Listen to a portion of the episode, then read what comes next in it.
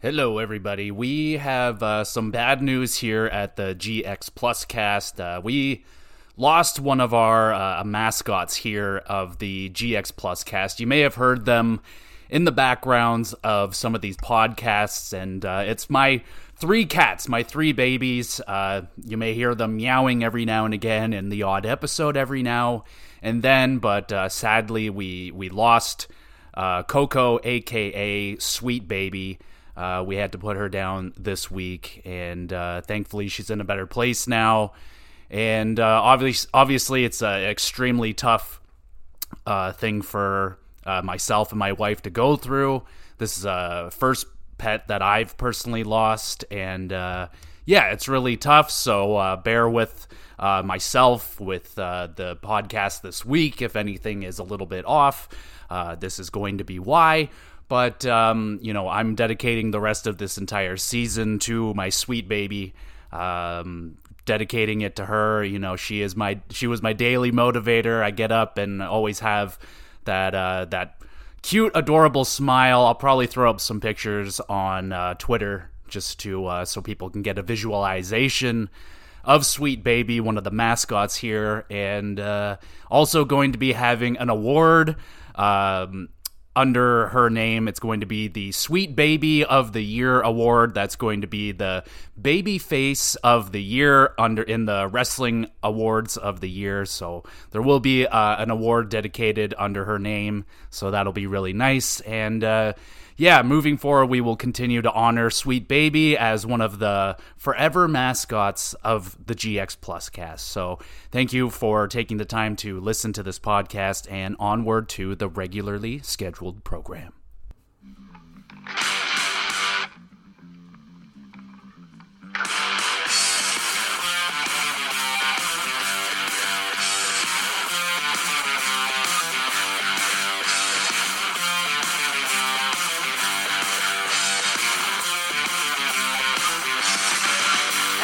Oh, what is the Upskis, everybody? Welcome back to another episode of the GX Hockey Cast. We're on episode 71, Evgeny Malkin of my little hockey show, where once a week I go through all of the major news and what's happenings in the NHL, mostly focusing in on the Toronto Maple Leafs and the Calgary Flames because those are my two favorite teams, but I can talk about any of the 32 teams in the NHL.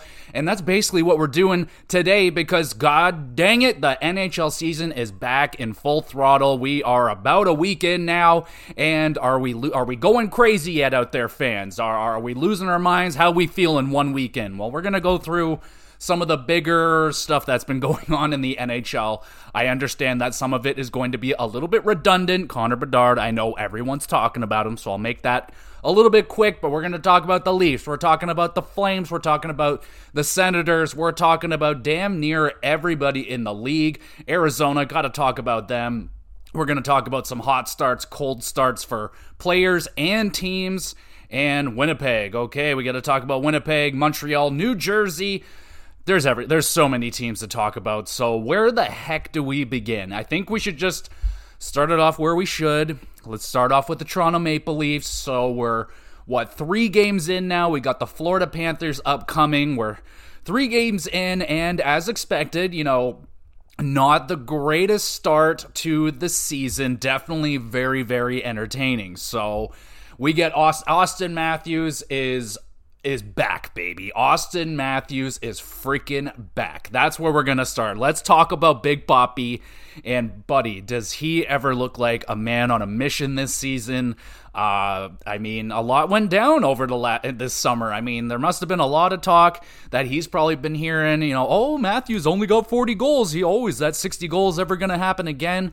Well, I mean, He's definitely shutting up some people right now with back to back hat tricks. Are you freaking kidding me? I mean, almost as good of a start as his NHL debut, where he scored four goals. He damn near did it again. And man, this is extremely awesome to see Auston Matthews playing this way.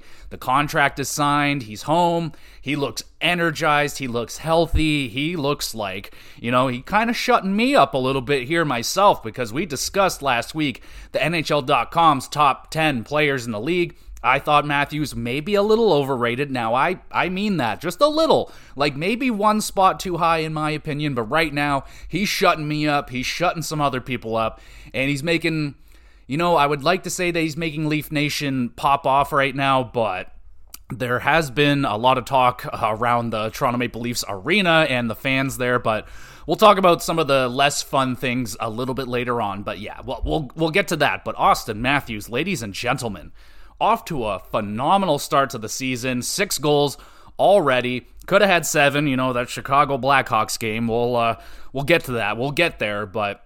What an awesome start for Auston Matthews. Couldn't have written it up better, other than maybe getting two four goal performances. I don't know, but man, awesome, awesome way to kick off the season for him. How many more times can I say that? Well, let's talk about William Nylander for a minute.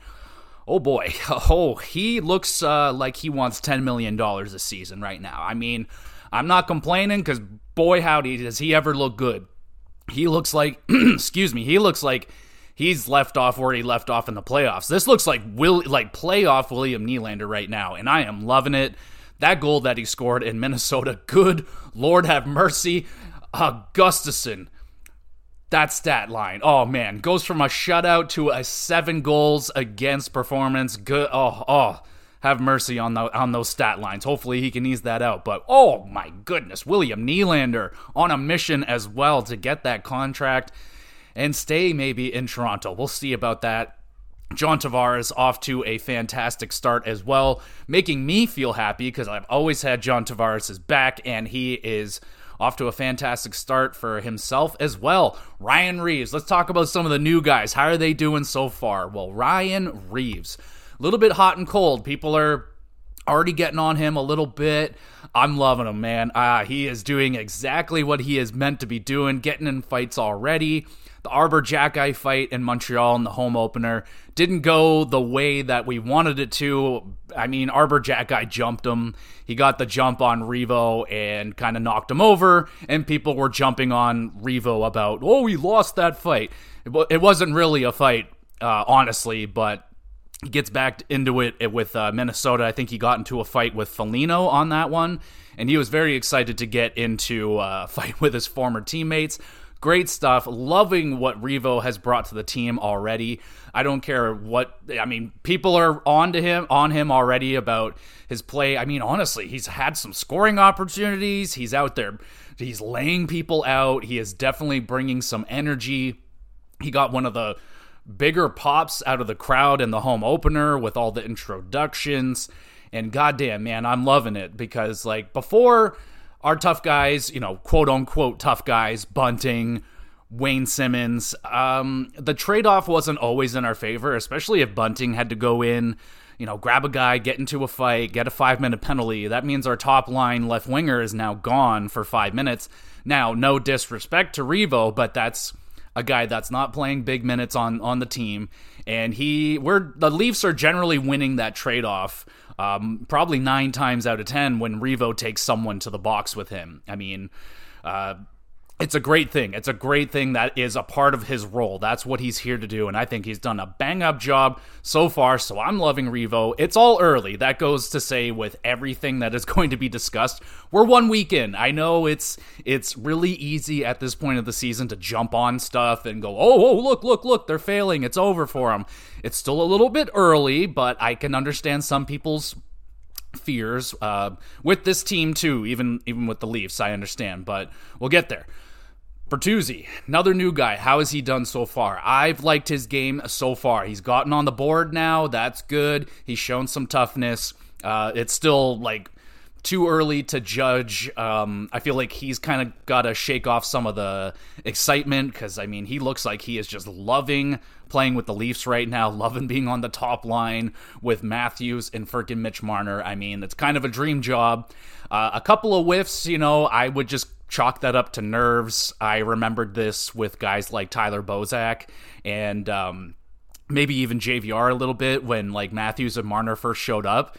And they were getting these beautiful passes, and I think they were just shocked because they haven't received a pass like that in a long time. They're like, "Oh my goodness, that that's right on my tape. That wow, okay, that's shocking," and I missed. So that's happened a couple of times, but now Bertuzzi's got on the board. I think he's going to ease back uh, into uh, his role, and so far so good.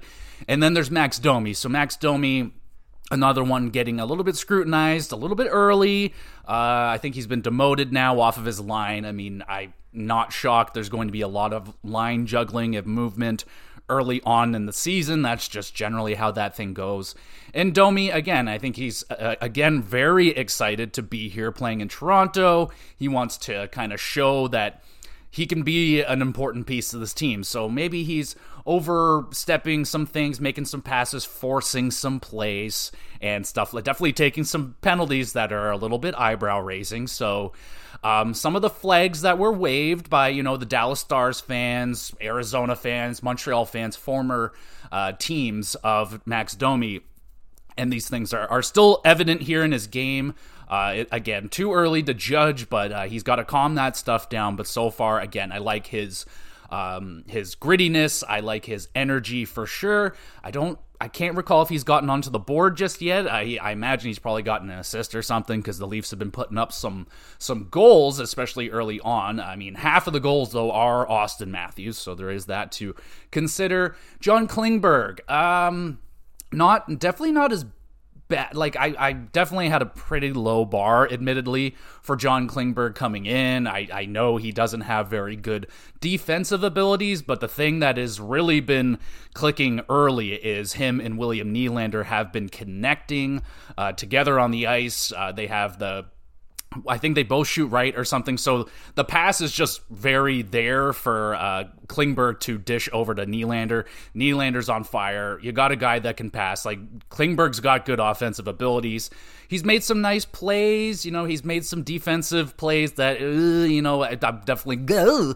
a little bit. But I mean, that's we knew this come. We knew this was a thing uh, coming in with John Klingberg. But what I've liked is that he has brought uh, not necessarily a heavy slap shot, but uh, a shot that can add some danger to the power play from the point, and that's uh, an ingredient that I think the Leafs have needed for a long time. Now, I have made the comparison with John Klingberg to when the Leafs traded and got Tyson Barrie from Colorado. I, I feel very this is very similar to that where there was probably a defenseman out there that they would have preferred to have, and that guy was TJ Brodie. They wanted him. The trade got shut down by Kadri, and we ended up getting Tyson Barrie instead. Now, nothing against Tyson Barrie. He's a fine offensive defenseman. It was just at that point, it is not the guy that the Leafs needed at all. It was just a guy that was available. So they forced the trade a little bit, and they definitely forced the Klingberg signing a little bit. Uh, again, it's just a guy that I don't think they really needed. I understand what he can do. He can maybe ease the pressure off a little bit for Morgan Rielly, who seems uh, he's off to a pretty damn good start himself. And and I know, like again, the thing that the Leafs still need is size in front of the net. Because good lord, uh, these are the things that I'm seeing early that are red flags for me because these are the problems that have been an issue for the Leafs for quite some time now. They still have a problem playing a full 60. I'll lean off on that because, again, it's one week into the season, so I'll back off a little bit. Um, the other one is they're still soft in front of the net, man. They're still that's still a big issue, and it was expected to still be an issue, honestly, because they didn't address it in the offseason. They didn't. They weren't able to keep Luke Schenn. Muzzin's not coming back, so we don't have a big meaty guy that you can sh- put in front of the net and and and throw guys off. It's just not there. So uh, that's still been an issue. You know, Samsonov has been off to a pretty shaky start, and Joseph Woll, he's only been in one game, but uh, I wouldn't necessarily blame him. The Leafs just didn't bring it in front of him in that Chicago game. So goaltending, it's probably at one eyebrow raised level at this moment. If we have another bad game where they get shelled, then it might get to two eyebrows raised, and I might be a little bit concerned but thankfully they didn't lose uh, Martin Jones on waivers. So Martin Jones is still around, so who knows? Maybe he can come in if uh, if something goes really bad. But again, it's early with Samsonov. He does look a little shook. He looks a little unconfident. He's definitely been swimming a little bit out there. But uh, so that's something that about his game that I'm not a big fan of. It's still there. Uh, so that's concerning. A good thing has been their power play has been excellent. The fucking Bond villain over here, uh, Guy Boucher. Um, my buddy Billy, I got to give him credit for that one. He's the one that I used to call him the Bond villain. He used to be the coach for Tampa Bay, and whenever I saw him, he has the the like scar under his eye, and it just reminds me of a Bond villain. So Bond villain Guy Boucher has uh, so far gotten that power play humming. Again, Early in the season, defenses are not set up. Their systems are still rusty. Players may be a little rusty, a little nervous, a little overconfident. Who knows? Things need to settle down a bit. But so far, the power play is humming. I don't think it's at 50 some odd percent anymore, but it was up there. So that's great. That's a good thing. Um, this has been a thing before with the Leafs where they they start with a really hot power play and it cools off. So we'll keep an eye on that. Hopefully the Bond villain can keep that humming at a good rate. The penalty kill, like I said, I mean we've seen Matthews and Marner out there. I've I've liked that. Uh, teams are definitely on their heels. They've been caught a couple times already, so I'm enjoying Matthews and Marner on the penalty kill. It's good. Now I don't know if that's going to be something they do every single game, like especially maybe if it's a heavy week, they got four games or something, maybe two back to backs. Maybe you lay off and give someone else some time. But just so you don't wear these guys out for playoffs, you want them, you don't want to have them gassed out for playoffs. But I like that they're giving them that responsibility early. And uh, yeah, so the power play's been running. Everything's been okay. So I know the Chicago game was uh, not awesome. I didn't get to watch that full game. Thankfully, I didn't. Uh, I'm I'm not going to be dedicating my whole like my whole entire time to the game if it's especially if it's not going well i'm not going to sit there and just watch the whole thing. I might put it on the background and do something else. There's just so many other things on my plate that i can't really dedicate two and a half three hours to a mediocre regular season game, especially with this Toronto team that uh, is geared for the playoffs. We're waiting for playoffs. So, um, yeah, NHL regular season. I may focus on some other teams more so. We'll see how it goes. But uh, so far, I've watched as much of, of their games as I, as I can. So we have some of the younger guys on the team. Matthew Knies has apparently got a uh, promotion to uh, the second line, I do believe. So that's really encouraging. I was wasn't going to say like it was guaranteed that was going to happen. I just think if things were going well, he would be getting that promotion because he's already shown that he can play well in the top six. We saw it in the playoffs, so uh, I feel like that's a, that's a good option right there.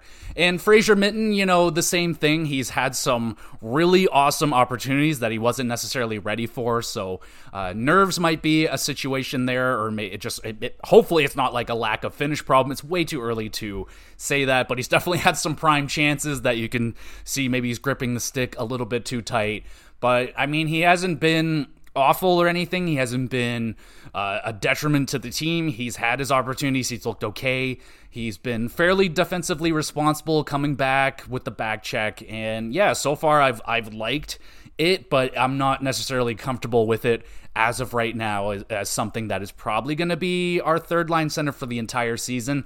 I don't know if Fraser Minten at this point is the answer, but it's early. But so far, I'm not like blown away by him. Matthew Knies has been kind of back to business a little bit uh, f- from what we saw in his little stint there with the Leafs last season. So I've been liking his game. We'll go through their their opening games quickly here. The opener against the Habs was a ton of fun.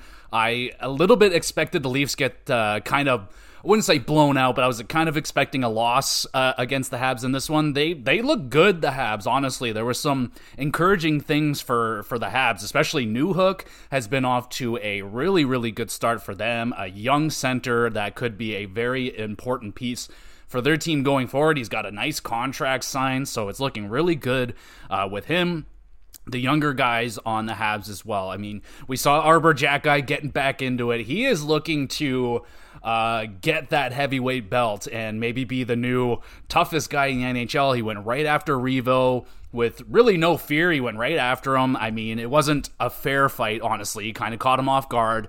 And uh, well, I'm excited to see that rematch. That should be a lot of fun. And of course, the the toxic duo of Suzuki and Caufield looked really good as well. So they're going to be getting back into business. They're talking a lot on the broadcast about, oh, you know, Caufield was on a like 40 or 50 goal pace, and Suzuki was on a point a game pace as well. So health is going to be the the most important thing with the with the Habs, and sadly, they're already kind of off to a bad start with health because Kirby Dach is listed as out indefinitely. I think I saw an article; it was something about his MCL. Regardless, it sounds like it's a really bad injury, and again, really devastating. A player I have been rooting for. I still question. I question it mightily when the Chicago Blackhawks traded him away. I thought a young center, third overall pick, I do believe. And I was like, what are you trading this kid off for? Like, he could be a part of your rebuild, but they did it. Hab scooped him up, and I thought, like, he looked really good, and then he got hurt, and he started off the season looking pretty good again, and now he's hurt again. So this sucks. Like, I hate when this happens to young players. Like, I think of a player like Nolan Patrick, who a second overall pick, and we, like, it's we barely got to see him, and his career is basically already done uh, through injury. So I'm hoping that Dach is able to get through this, and eventually, he's still very, very young, but this is definitely you know hurting his stock and his potential ceiling. But uh, I'm rooting for this player. Hopefully, he can get back, and that is uh, just terrible news for the Habs. But you know, Newhook has been good. Some of the other young players. I mean, Slafkovsky again. Uh, you know, I, I I'm I'm not thinking like I'm not gonna put the bust tag on him. It's way too early for that. But I feel like they rushed him a little bit. They maybe shouldn't have had him playing in the NHL last season. I know he had like NHL size and all that, but he's still very, very young, and the pressure's very high in that market. So I felt like maybe easing him in a little bit. Then he got injured, and you know, the start of this season, he's been a little unnoticeable. I didn't notice him, admittedly, very much at all in the game against the Leafs. So I mean, Slafkovsky, he might be a little bit of a slow burn, but uh, again, we'll you know we'll watch him, see how it goes, and hopefully he can stay healthy as well. But it was a very very entertaining game. The Leafs coming back in like that wouldn't say old school Leaf fashion, but where they just kind of hammer you and get goals in bunches and they come back and, and win it in really, really fun fashion. So that was a great game. Sadly, it went to a shootout. I, I hate the shootout. I really wish they would take it out. It's just not a great way to end the hockey game. I wish they would do three on three continuous, but it'll come eventually, I would imagine. And then, kind of a similar thing here in Minnesota. Uh, Nylander had a great game, the second hat trick in a row for Auston Matthews. Bertuzzi got on the board in that game as well, in a seven to four win over the Minnesota Wild. I did not see that one coming. Uh, the Wild coming off of a shutout. Gustavsson looking like he was uh, going to be a, a goaltender, maybe in the Vezina conversation with a shutout to start off the season, and then he gets lit up for seven in his second game. So, you know, a little bit of a rocky start, but some good things for Minnesota as well. I mean, Marco Rossi gets his first NHL goal. That is huge for Minnesota and their team. They really, really need that young man to get going, and getting that goal early is always a good sign. So fantastic for him. Kirill the Thrill looked good. So did Matt Boldy. I mean, that. I know that people were giving Samsonov a little bit of shit for that goal that Boldy scored on him, but that was a rocket, top cheese. Like, come on now. And um, you know, their defense didn't look very good. They're down Spurgeon and no Dumba this season. So, yeah, their defense is uh, going to be a little bit struggling. Uh, hopefully, we'll see how many more times Gustavsson can bail him out. But uh, after dropping seven, uh, we'll see how his confidence is uh, going forward. And then we get to the Chicago game. Not a good game at all. Like, I kind of sensed it. I watched most of the first period and I can kind of sense it. Like, they weren't really in it. And yeah, I mean, Connor Bedard is out there. I'll talk quickly about Bedard because I know everyone that's listening to hockey podcasts are probably uh, over oversaturated with Bedard talk, but looking good, man. He's looking good. I mean, that shot is scary. He's got his first goal, nice wrap around. He's got his first point. He didn't get a point against the Leafs, so yeah, we're the first team to shut down Bedard. Not a big deal.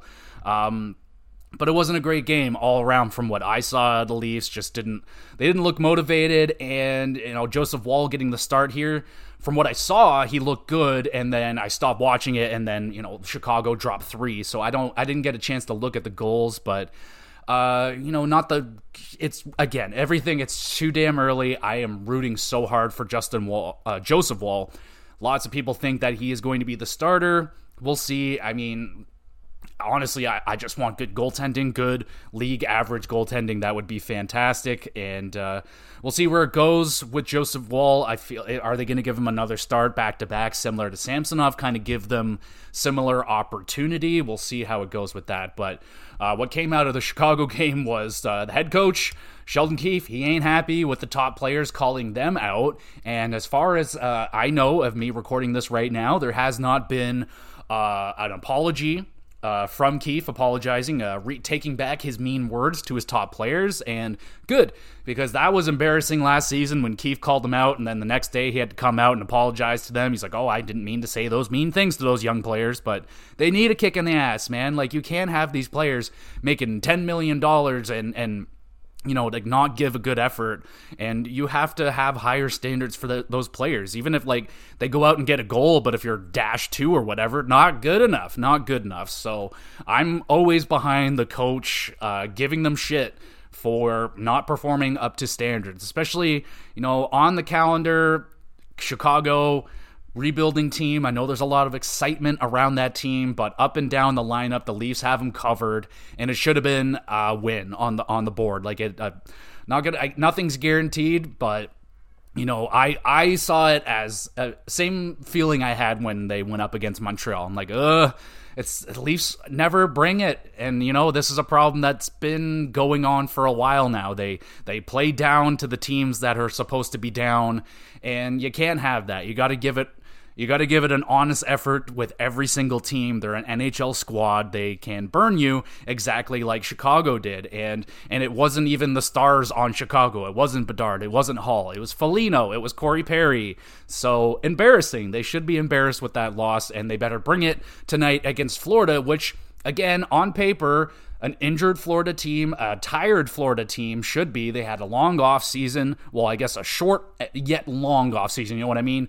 They went through that whole playoff run and didn't have anything at the end to show for it. No Stanley Cup, and they're licking their wounds. They got no Montour. They got no Ekblad. They got Bobrovsky is still. they got injuries. No Sam Bennett. So this should be a win for the Leafs, especially after getting called out by your coach, losing to a team that is you know, a bottom feeder on paper. So better bring their shit because this is something that's been a problem for years. And you can't expect Ryan Reaves to drag them into the fight all by themselves, especially if they're not willing to. Like, I mean, so, you know, that's going to be a whole team thing with Bertuzzi and Domi dragging these guys into games. So we'll see how they do against Florida if they can bounce back. We'll jump around now to uh, some other stats. Let's talk some uh, hot starts around the league. I mean, your Stanley Cup champions, the Vegas Golden Knights, are back at it again, man. They are off to a fantastic start, looking like they haven't missed a beat after winning that Stanley Cup.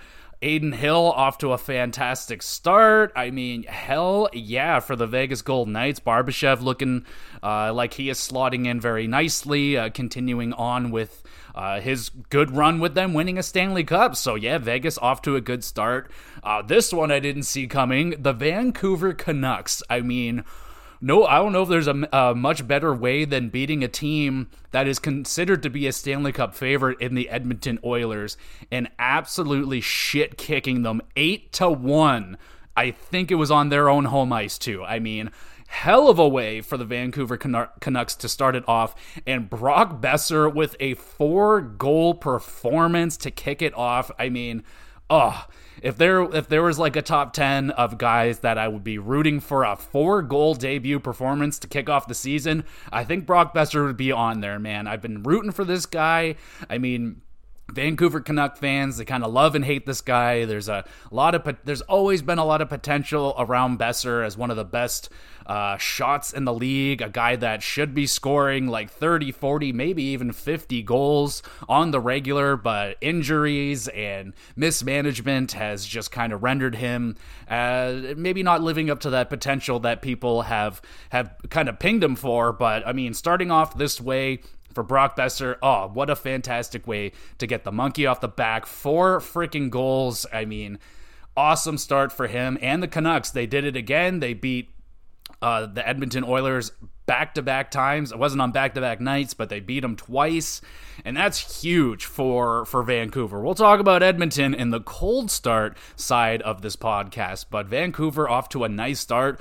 Goaltending, I mean, I know Demko got sick or whatever the fuck was going on with him at the end of that game, but Demko's looking good. Even the backup goaltender looked pretty good. Uh, Casey DeSmith, when he went in there, he looked pretty good. So, I mean, encouraging start for the Vancouver Canucks. JT Miller is back at it again, man. Like he looks uh, more defensively responsible than he usually has been uh, judged to be. He's off to a good start. Pettersson's off to one of the better starts in the league. I think he's already up to six or seven plus points.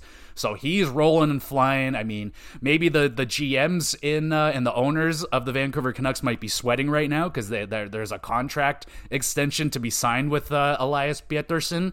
So that might be making them a little bit nervous. I mean, New guy Hronek, I feel like he's off to a, a decent start so far. I mean, um, he definitely wasn't doing. It's too early to judge, but I feel like he's not off to a shaky start. He's got a couple points already, so that's nice. And yeah, man, really, really encouraging start for Vancouver. We'll see how long this lasts, but they needed this more uh, really badly. It was a good fast start for their season. I know they lost there to the Panthers. I think they got shut out, but um, really encouraging start for them. So that's good for Vancouver. Who else is off to a pretty damn good start?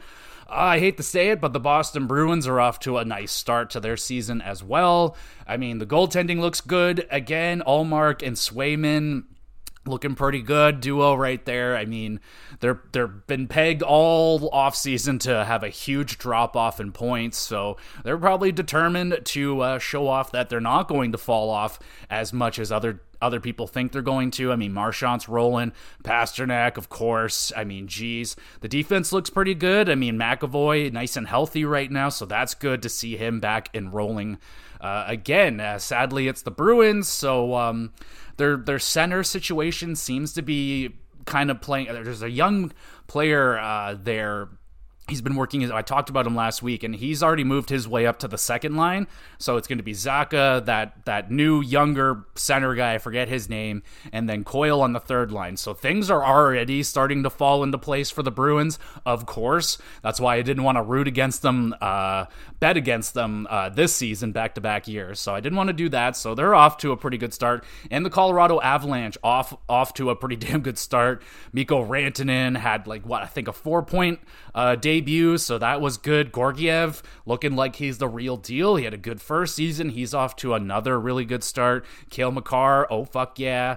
And, um, you know, Arizona. I want to talk about Arizona, especially Logan Cooley, man. I feel like not enough people are talking about Logan Cooley. Too much talk on Bedard, but Logan Cooley, man. I mean, I don't know if I talked about that insane spinorama backhand goal that he scored. I think that was in the preseason, but holy shit, if you haven't picked this guy up and he's still available in your fantasies, uh, you should you should probably consider picking it up, picking him up because he looks like he's the real deal, and he looks like he could be competing for a legitimate spot for the for the Calder uh, Trophy as the Rookie of the Year because uh, Bedard's off to a good start, but you can already you can already see that the uh, the team around him isn't. I mean, I think Arizona is a better team than Chicago. I feel like that's kind of safe to say, and that might play into the benefit of Logan Cooley if he's on the second line, maybe third line every now and again.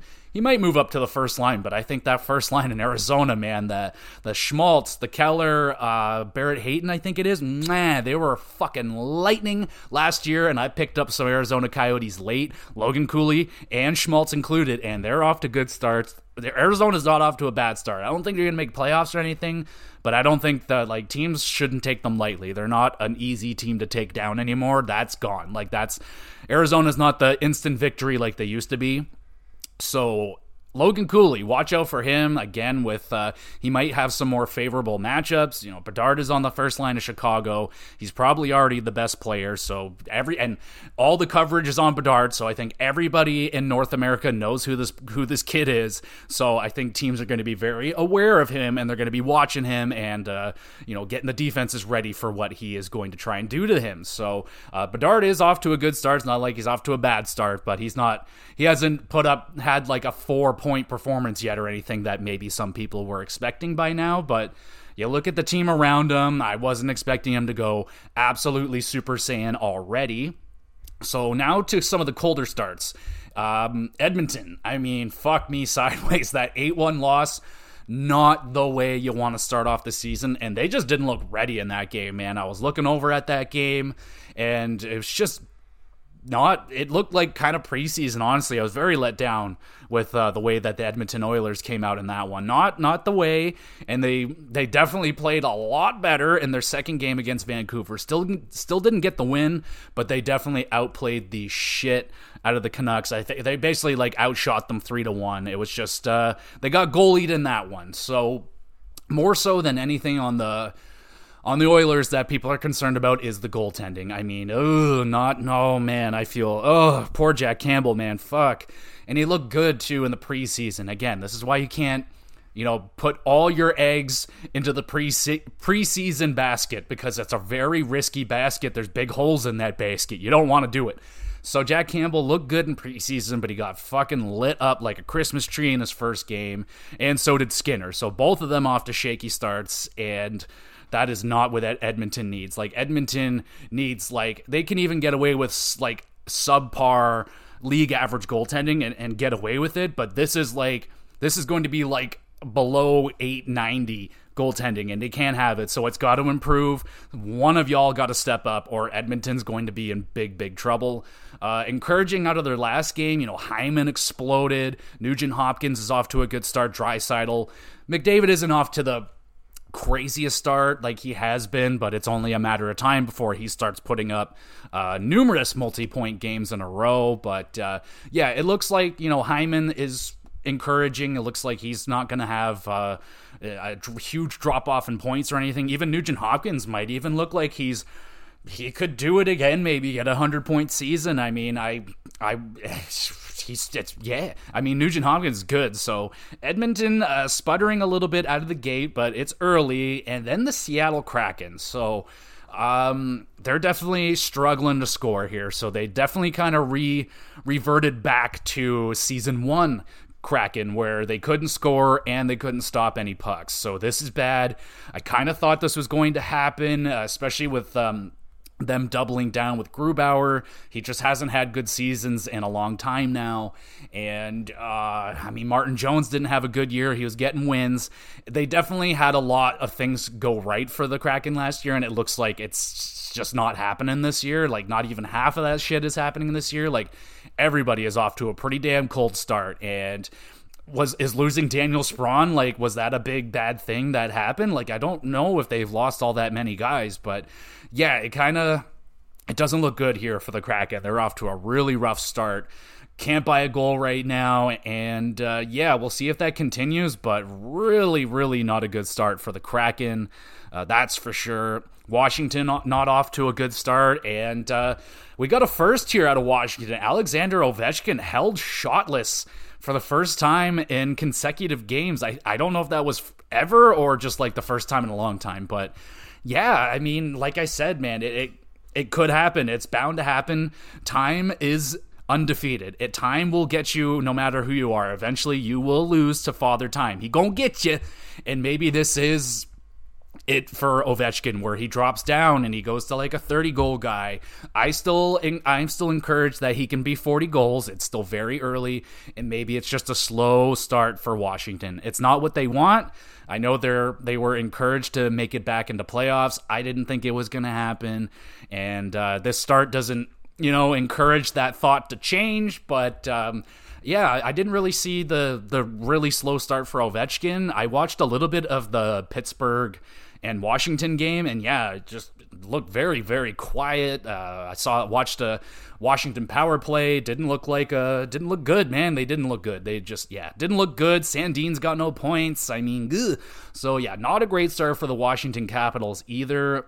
Uh, thankfully, I mean Darcy Kuemper, he's playing pretty good back there. He was a good goaltender for them. He's a new father, so congratulations on that, Darcy Kuemper. He's also been doing uh, the cradling of the baby for uh, a victory celebration. I think he won a shootout or something. He did the cradling of the baby, so that's phenomenal. Keep that going, Darcy Kuemper. And then Buffalo, man, I hate to say this one, but Buffalo not off to the best start either. Uh, it's kind of a hard start for them. They got pretty tough teams to go up against early, but yeah, not off to a great start for them either. I mean, Devon Levi. Ugh. So this is why Buffalo kept three goaltenders going into the beginning of this season, just in case Devon Levi sputters out of the gate or it is just not time yet.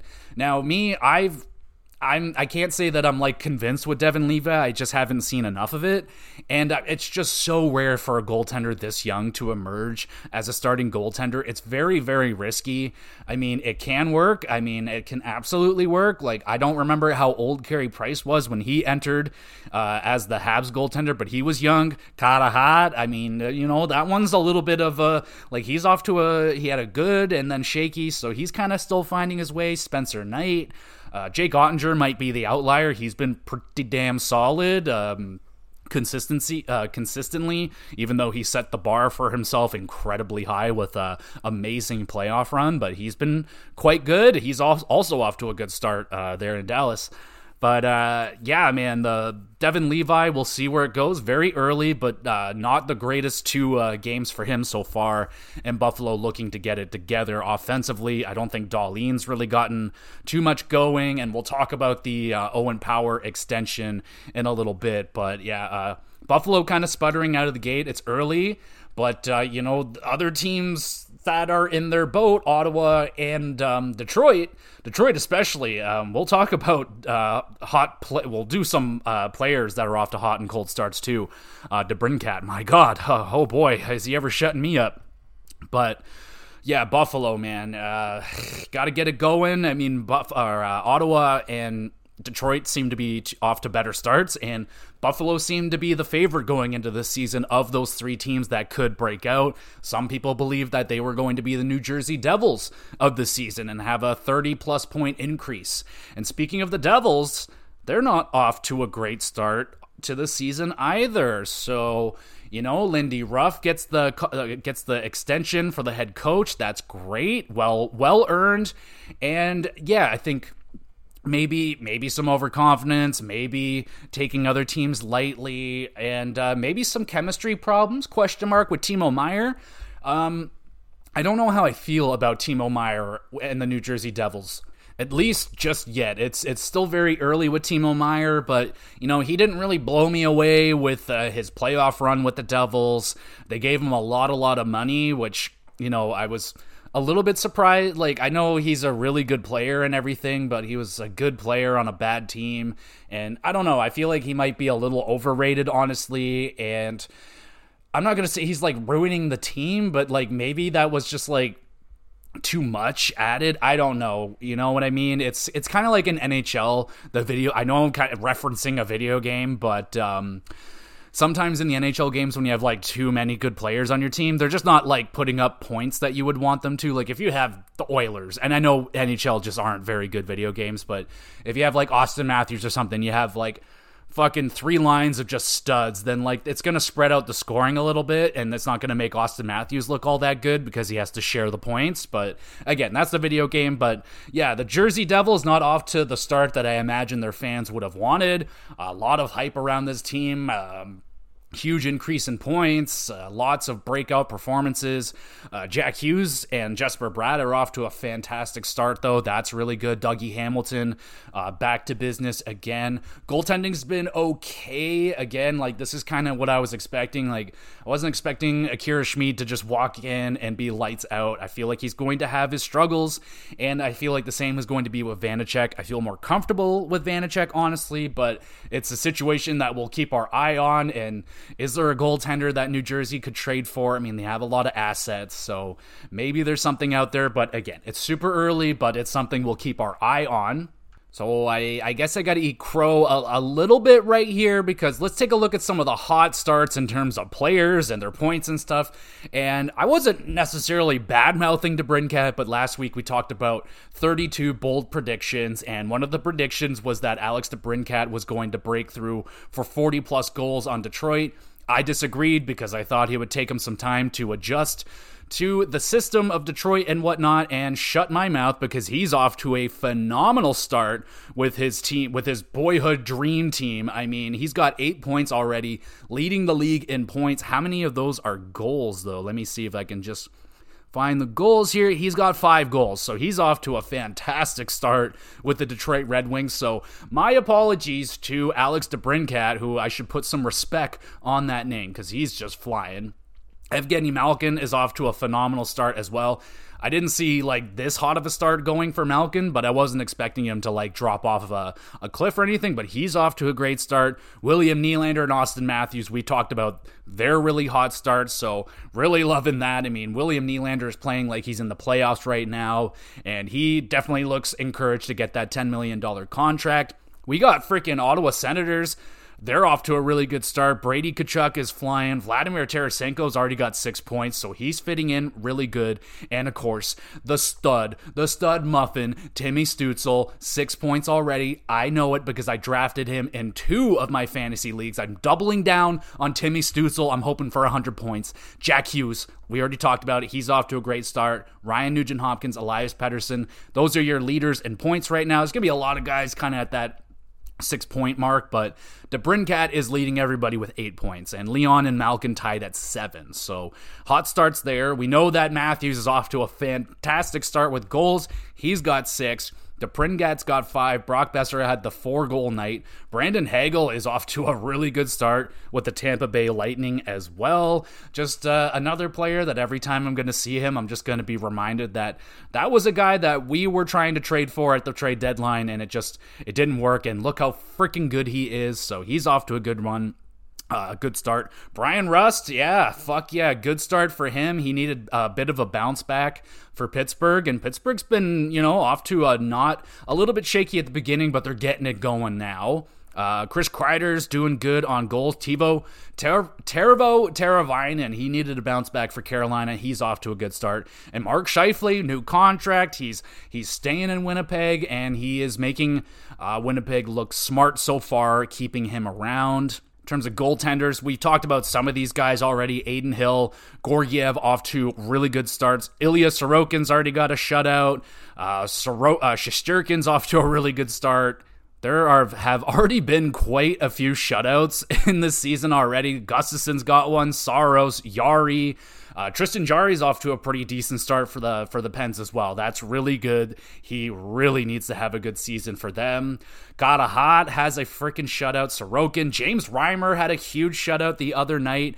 And holy fuck, dude, uh, Mackenzie Blackwood and San Jose. What the fuck was that? He almost single handedly beat the Colorado Avalanche uh, the other night. 52 saves I think he made against the Avs and almost almost beat them. That was an incredible performance. Freaking Binnington, bro. What is going on? This is excellent because I gambled a pick on him this season in my fantasy, and so far, so good. He has got a 0.92 goals against average right now and a 969 giggity, 969 save percentage. So, again, it's really early, but this is uh, extremely, extremely important for the St. Louis Blues' uh, season is to have Jordan Binnington play well. But even with Benner playing good, uh, St. Louis ain't scoring any goals to help them. So that kind of sucks. Demko's been good. Linus Ullmark, the, the Bruins goaltending tandem has been good. And one here that's really making me smile is Elvis Merzlikins, baby. A 950 save percentage. Fuck yeah, Elvis. One of my favorite names in the NHL, and that is an awesome thing to see. So those are some of the hottest starts around the league right now. We'll go over and we'll uh, do the the big signings that took place. I guess we'll quickly talk about these very small trades that went down. Caleb Jones on his way to Colorado. I might have talked about this one last week. And uh, Callahan Burke to Carolina. We got a small trade between Vancouver and Pittsburgh. Pittsburgh acquiring Jack Rathbone. I believe that's defensive depth. And Carl Plasek depth and Vancouver acquiring Mark Friedman and Ty Glover. So Vancouver looking for some defensive help. Uh, it has come out from uh, Vancouver that uh, Conor Garland wants a trade. He has asked for a trade out of Vancouver, so they're they've let his I think they've let his agent go out and he's talking. So we'll see if Garland is going to find his way out of Vancouver. They've been he's been kind of on the block uh, almost ever since they got him. I like him quite a bit. He's a small player. I think he's only five eight. Um, but he's feisty. He's a feisty guy, uh, good winger. If you put him in the right situations, probably a 20 25 goal guy. Um, there may be some parts about his games that aren't great. I think he does draw some penalties. And obviously, his contract is the biggest thing that is uh, an issue right now. He's making like just shy of 5 million, and he's playing like a third line role with the Canucks. So, there, if there's a team out there that can get him into the top six, uh, it, it, could be a good home for him. So we'll see what goes on with the Canucks and Garland. They're still they're still desperate for cap space, along with like sixty percent of the league. So it's just kind of. I feel like they're just going to have to kind of ride it out along with a lot of other teams until the money goes up next year because uh, there's really not much you could fucking do right now. Honestly, everyone's so so tight to the cap. So that's the only big trades that that's not even a big trade. Those are the only trades that have gone down. Now, Buffalo, we're not done with you guys yet. So Owen Power has gotten his contract extension, seven years, $58.45 million, 8.35 million per season, and that kicks in next year. The 20 year old first overall pick. There you go. So very comparable to the Sanderson deal in Ottawa. And I think it's I think this one's going to play out better.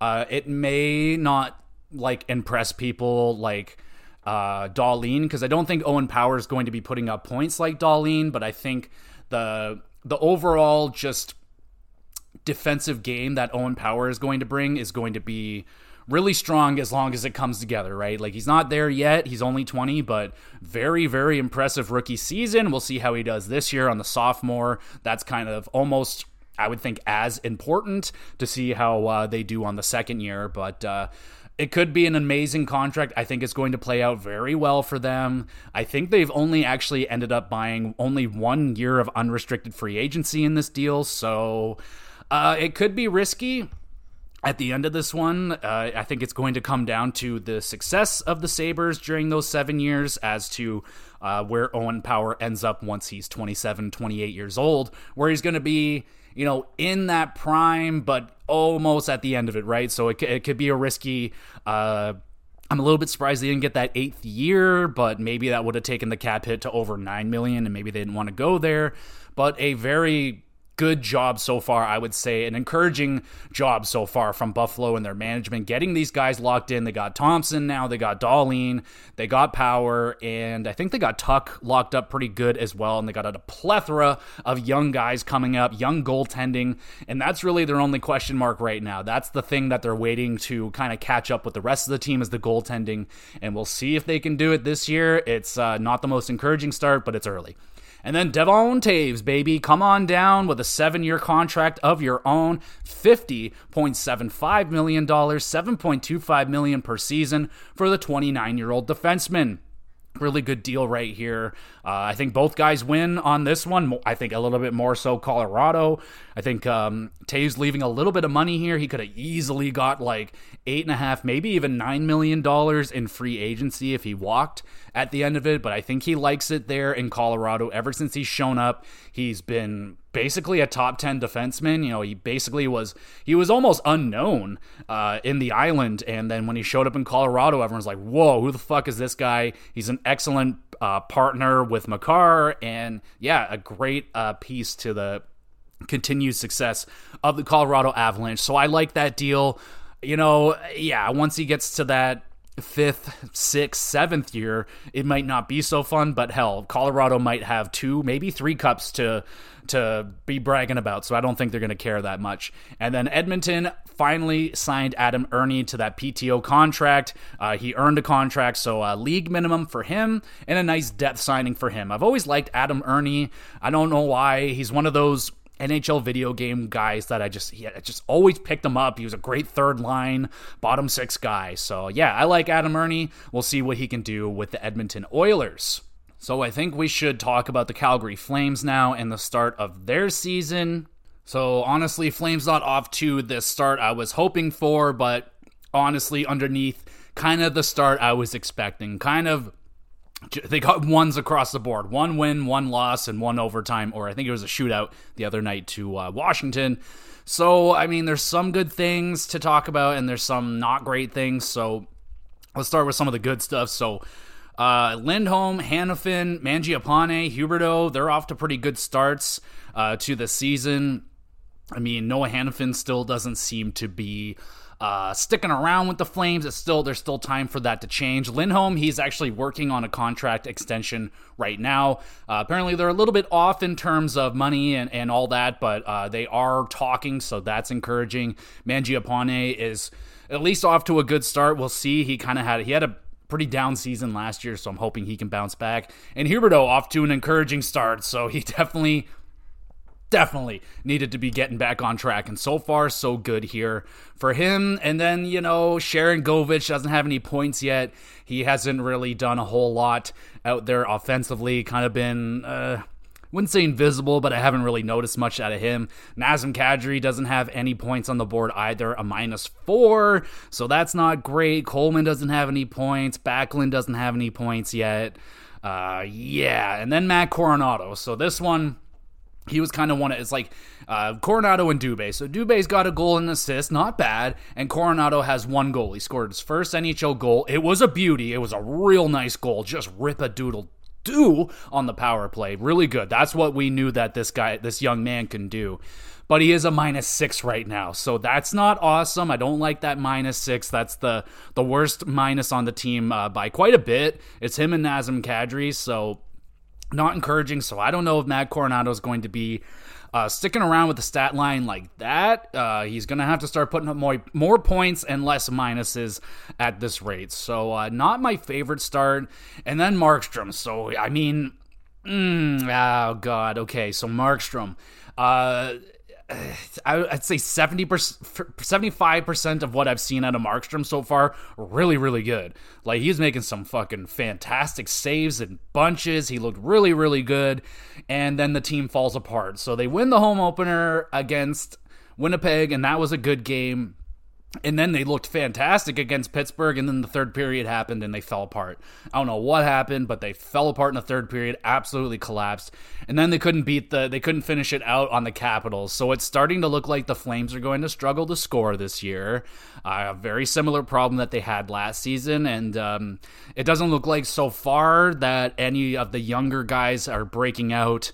Uh, in terms of goals. Like Coronato looks like he has it, but uh, at least with that shot, looks really good. Uh, Dubé's off to an encouraging start, and even Adam Ruzicka, uh, has three points in three games. Not a bad start for him either. So um, it's really early, and I haven't seen enough bad or enough good yet. And this is like kind of the scary thing with the the Flames coming into this season is that they might be a middling team, and that's just a dangerous spot to be in. So I hope they don't finish, you know, just outside of the playoffs and in the middle of the pack for a draft pick because it's going to be tough to get a, a, a, game changer in the middle of the draft. So we'll see uh, where it goes with the Flames. You know some encouragement, but yeah, there's some things here that are making me nervous with Kadri. And, you know, I mean, I was really rooting for Sharangovich. It's only been three games, and he's, you know, he's going from an Eastern Conference team to a Western Conference. I always say that that is a that's a shake to the system. He's going to a totally different time zone, a different fucking country, so it might take him a second. But uh, yeah, I was I was hoping for at least a goal uh, early to get that off of his back, but not not the most encouraging start for the Flames here. We'll see see what they can do tonight against the Buffalo Sabres. Um, I'm not going to say it's a must win, but I think the Sabres are going to be wanting, gunning for that win, and uh, it might be a hard game for the Flames to win tonight. So I'm going to be having my eyes on that as much as I can. But there's also Toronto, Florida, so we'll be looking at those. So let's swing back to the Winnipeg Jets. So we talked about Scheifele and his pretty good start to the season. Uh, sadly, they, they're taking a pretty bad hit here. Vilardi, uh, the new player that they got in the Dubois deal, he is going to be out four to six weeks.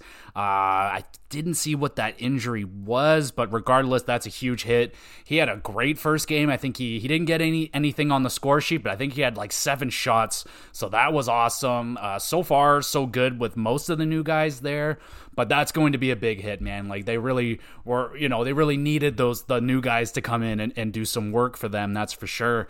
And then Hellebuyck not off to the best start for the Winnipeg Jets, and I feel like that might be directly related to me drafting him because it seems that every year I pick a goalie, they have a bad year. Like they're a good goaltender. Like I picked Markstrom, he had a disastrous year. I picked Grubauer before he was bad in, in, in Seattle, and then he was bad in Seattle. So I have a bad track record with goalies, so I apologize, Winnipeg Jets fans, if I have accidentally cursed Connor Hellebuyck. I really hope I didn't.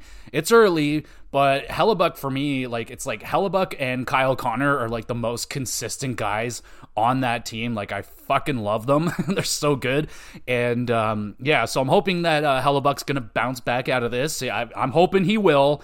And uh, yeah, it's gonna be a little bit tough here for the Winnipeg Jets to uh, to get through this without Vilardi, their new guy, and. Um, they had that first game there uh, against. It wasn't the first game, but they had that game already with uh, uh, PL Dubois coming back to Winnipeg, and he scored a goal, of course. So that's just you know fucking cherry right on top of that story right there. But you know, nice for PL Dubois to get that. That's you know that's NHL for you. That kind of stuff happens all the time. We have more bad news out of Seattle. Not only can they not score, but it's going to get a little bit harder scoring because Brandon Tanev is going to be out four to six weeks. So, kind of the a little bit of the heart and soul guy. Now he's not their top goal scorer on the team or anything, but he's an important piece to that team. He's always taking the funny pictures and, and, stuff like that. But he's definitely a little bit of a spark plug out there for that team. So that's going to hurt an already very struggling Seattle Kraken team. So that is very, very unfortunate. And speaking of un- unfortunate, we got the Los Angeles Kings,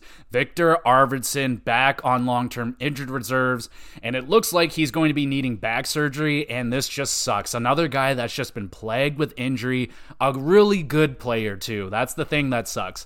Every time this guy is healthy and playing, he's playing great. Especially when he showed up with with uh, L.A. Man, he was. I was like, oh fuck, like watch out, Arvidsson's popping off right here, and he's hurt again. So fuck, that really sucks. Thankfully, I mean, one of the strengths of the Kings is that they have a lot of really good forward depth, so they're going to be able to cover for that. They were able to do it last season. They're going to have to do it again for for a bit here, and that's that's really unfortunate. Uh, really like that player, man, Arvidsson, and it's just another really unfortunate injury going on out there. A lot of really unfortunate injuries, sadly. But uh, we'll try and finish it off with uh, a little bit of positive news here. So Ottawa Freaking Alfredsson is back, everybody. Daniel Alfredsson joins the Sens player development. So fantastic news. I mean, uh, not my not the best way for his career to end there having to you know he played his whole entire career with the Sens and then that final year he leaves to go play for Detroit and it just felt so wrong and, and yeah it felt like out of there was quite a no there was a handful of guys that were lifelong senators. Chris neil uh, phillips other i don't think there was many others than that but still they had lifelong sens and it felt like Alfredsson was going to be one of them and then he wasn't and it felt like they had a little bit of a rocky relationship there but he's back and that's awesome i mean it feels right that he's back uh, with the Senators organization, and a great time for it too, with a new uh, new owner and a, hopefully eventually a new building. So it's a great time to bring Alfredsson back into the fold. Oh my goodness, I can't believe I've almost forgotten to talk about this. The Toronto Maple Leafs have finally changed their goal song, ladies and gentlemen. Ah, what do you what do you mean they're not happy? They're not happy. Oh my goodness. So a little bit of drama around the Toronto Maple Leafs goal song getting changed. Me personally, fucking love it. I'm so happy that it's not Hall and Oates anymore. That song is traumatic to me, and I don't, I, I couldn't have gone through another season of it. And then they bring out the new song, Kid Cudi, uh, "Pursuit of Happiness." And I thought it sounded great. I was like, "Oh yeah, it's bumping." Like I I'm not familiar with the song. I had to look it up. And when I was listening to it, I'm like, okay, I might have heard this one. It's a little bit older from like 2012 or something, and it's a remix, but I liked it, man. I thought it was good, but I guess everybody got two pee pee poo poo pants, and now they're not going to use it anymore. Uh, originally, I think the plan always was to rotate this year and just use a, a handful of songs, but it seems like they're already cutting Pursuit of Happiness out of the rotation, which is unfortunate. I thought it was decent. I'm fine with it. Now, personally, if I was picking, I would do that. I would have like, you know, let's change it up. Why do we got to pick one song and then dedicate ourselves to it for half a decade? Like, ugh. Like, I know you want familiarity, but you can have that with two or three songs. Like, you could get familiar with it. Don't worry. And uh, yeah, that's kind of encouraged, like, the talk of goal songs around the league a little bit. Uh, Detroit, apparently, there's been some love hate with uh, their goal song. I haven't personally heard it, but I know it is Eminem, and that's fantastic. So you got a check mark there. You got a hometown artist, a huge popular artist as well. Almost everybody knows Eminem. I know Eminem. The first CD ever bought was Eminem.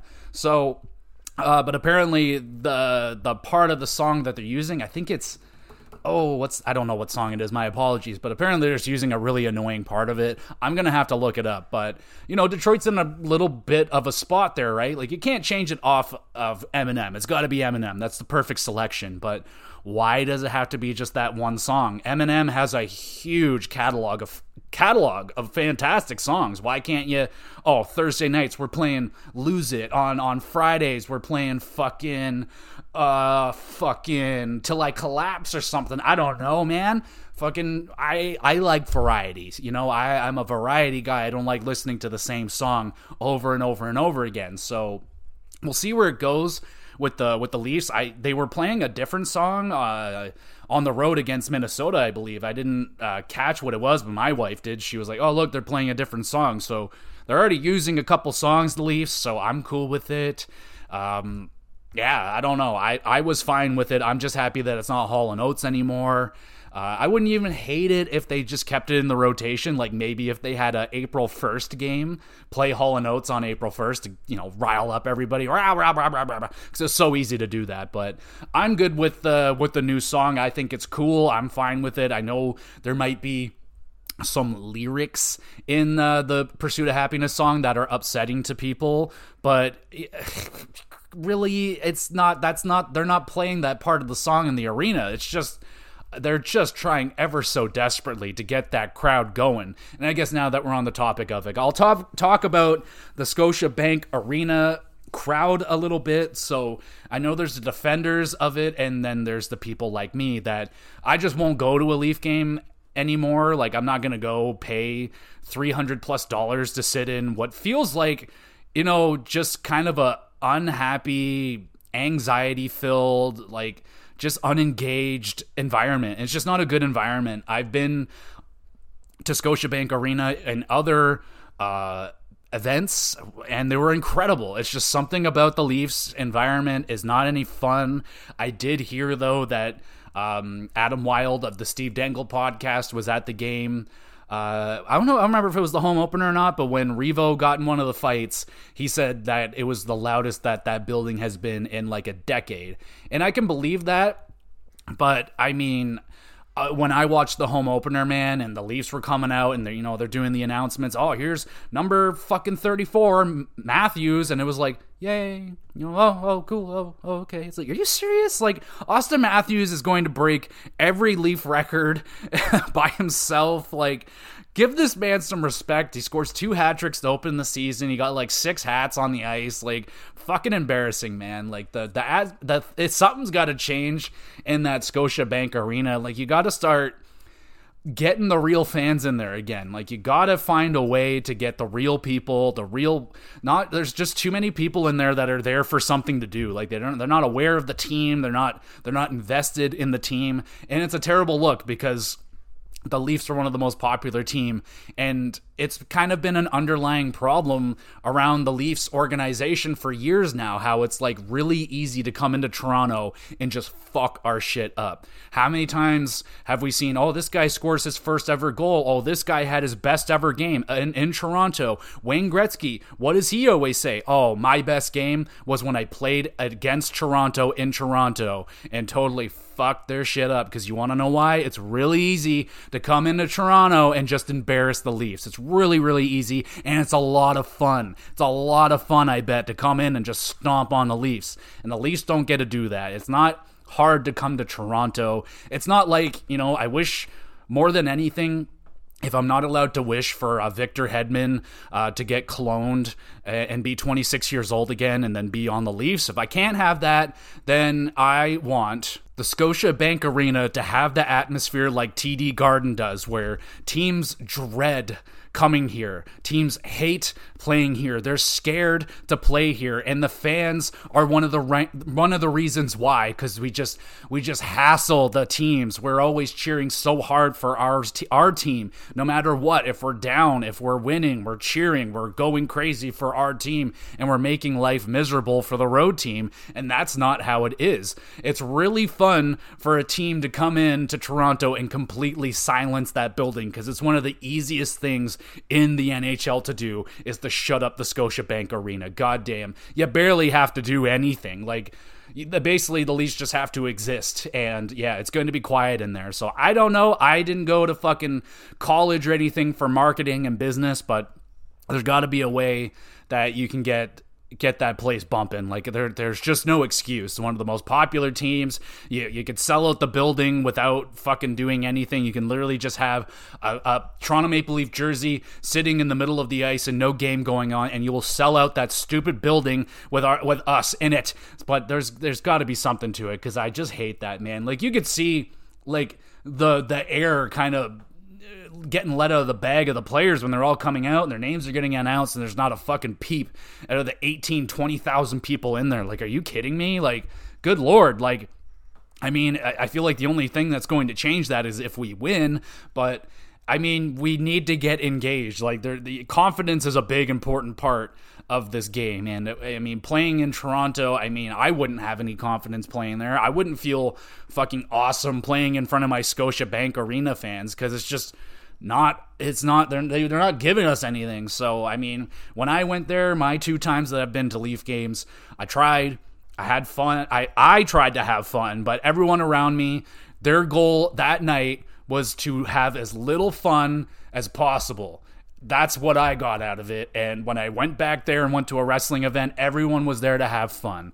So ah, what's the difference? What the fuck is going on? We got to figure it out. There's my ramble about the Scotiabank Arena. We'll probably do this again in, in a little bit, but there it is. I just want that building loud and rambunctious and not fun and easy to play in. I want it to be fun and easy for the Leafs to play in. I want it to be damn near impossible for road teams to come into Toronto and win. And that's just not the reality. It is so easy to come in Toronto and fuck our shit up.